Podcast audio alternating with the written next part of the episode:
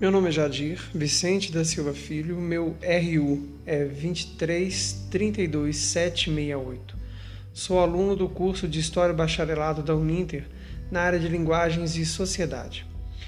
Meu podcast de hoje é sobre a irmã franciscana Madre Iluminata Malvone, que é uma das figuras femininas de destaque na história de Itabirito.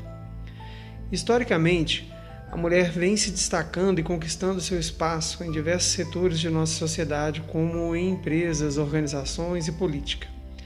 Mas ainda enfrenta dificuldades no que se refere à questão salarial. Para alcançar posições de destaque, a dificuldade ainda é maior se for negra, vinda de regiões de periferias. Esta é uma luta de muitas décadas que transpassa os séculos de nossa moderna e contemporânea sociedade.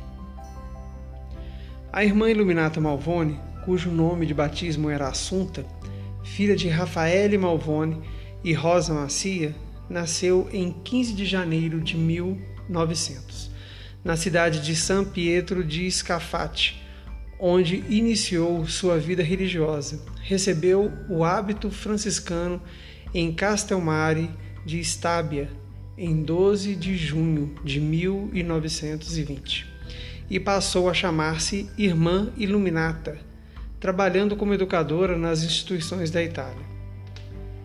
Veio para o Brasil em 1930 com mais algumas companheiras da Itália da Congregação das Irmãs Franciscanas Alcantarinas.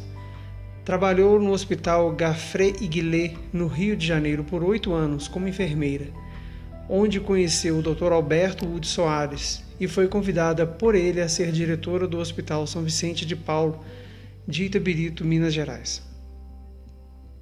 Chegou ao município mineiro em 25 de agosto de 1940, acompanhada de duas outras irmãs.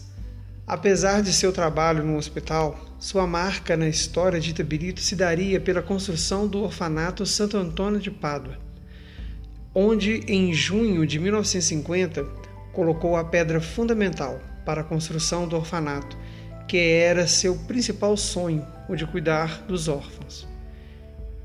Em 14 de agosto de 1966, foi inaugurado o Instituto Santo Antônio de Pádua, que se tornou referência na região e é bem conceituado em matéria de ensino, atendendo da educação infantil até o ensino médio, Atualmente atua em parceria com o Centro Universitário da Unopar.